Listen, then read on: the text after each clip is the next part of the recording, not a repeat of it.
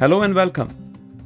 I'm Subbu Iyer, and you are tuned into the Digital Maturity Compass podcast. Thanks for investing your time here. Today's topic is design.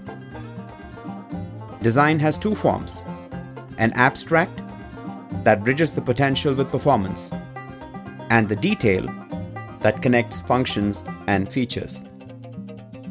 The first type of design has come to be known as design thinking, one that allows the abstraction of ideas and concepts into solutions, while the second type has come to be known as design, one that works as an application. Be it practitioners or beneficiaries, there has generally been a confusion between the two, but it is critical to know that design should always follow design thinking. This episode focuses on how to make that distinction and how to succeed in making design renew life applications. Let's get started. Design thinking is not a problem solving tool. It is a tool to work with new ideas and concepts, new opportunities, and new goals and objectives. In working with these three that characterize new, the forthcoming events and regulations, and existing or foreseen problems should automatically be solved. It is a tool that serves the conceptualization and engineering of a solution. The outcomes of design thinking are models that lend to building engines, components, and connectors. For example, the power of an engine designed is a solution which then finds expression as an application, such as an automobile or an aircraft. Design thinking lends itself to finding solutions that are ideal, where applications, on the other hand, make several trade offs for feasibility and usability conditions. As everyone says around, design is what works. And that is because of the inability to cross the chasm of limitations. The sole purpose of design thinking is to cross the chasm of limitations so that there can be progress. And that is growth through the new. Each and every person is born with this gift for design thinking. It is essentially the cycle from innocence to excellence. Take, for instance, the aspect of learning to walk. As an infant, it is the faltering first steps. But the same power of mobility can be honed to become a world class athlete as the maturity increases from innocence to awareness to understanding to definition to competence and excellence on the subject of athleticism. To become an Olympic champion, it is not enough to run. One has to train the muscles, the mind, the body for different conditions and constantly learn with each race that serves in running the next one even better. This is the cognitive progression of one's faculties, similar to Piaget's cognitive theory of development. Except that it is conscious and alive to every potential and possibility of revolution or evolution. In essence, design thinking is a constant desire for excellence that aspires for a higher quality of life. This is achieved through the process of inquiry, exploration, and discovery, leading us to imagine an end state that is aspirational. Design, on the other hand, looks at a solution and sees the best possible way in which it can be used by people. Its crutches are feasibility and usability, each bringing different attributes, including material, technology, intelligence, convenience, cost, availability, and many such factors into play. Industrial design product design, process design, graphic design are all designs of the detail. They can be oriented to solve a problem only if they are abstracted to detail from a design thinking driven solution.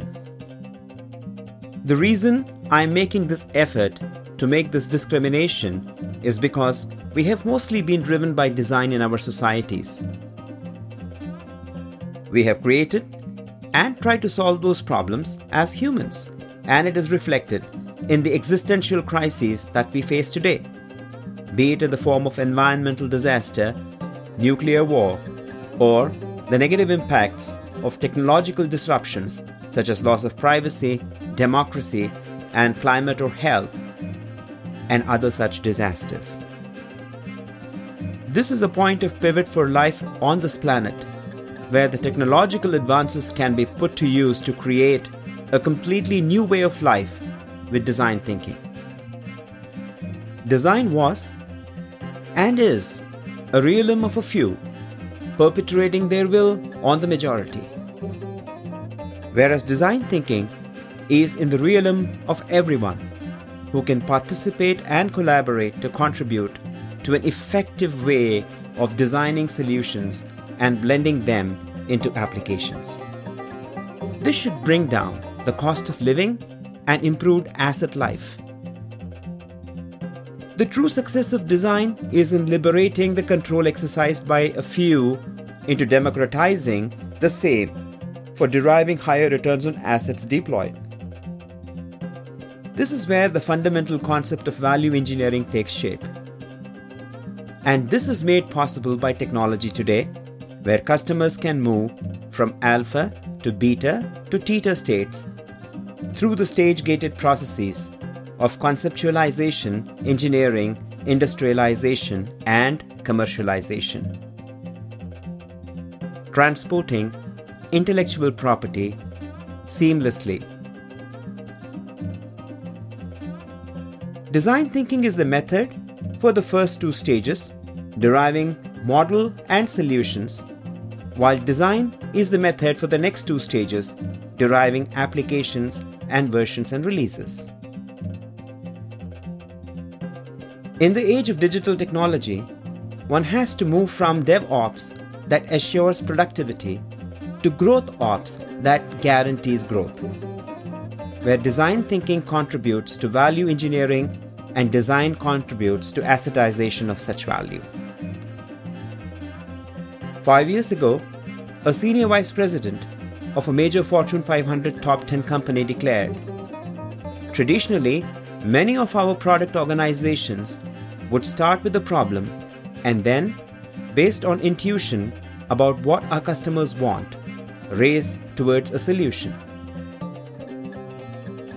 Today, they actively engage customers along the way with an iterative process of failing and learning fast as part of the journey.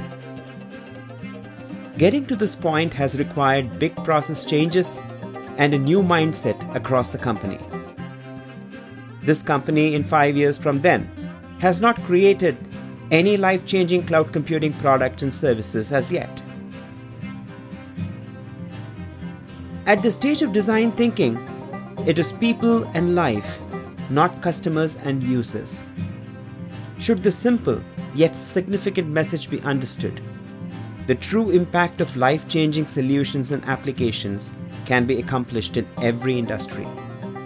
And this planet cannot have enough of it.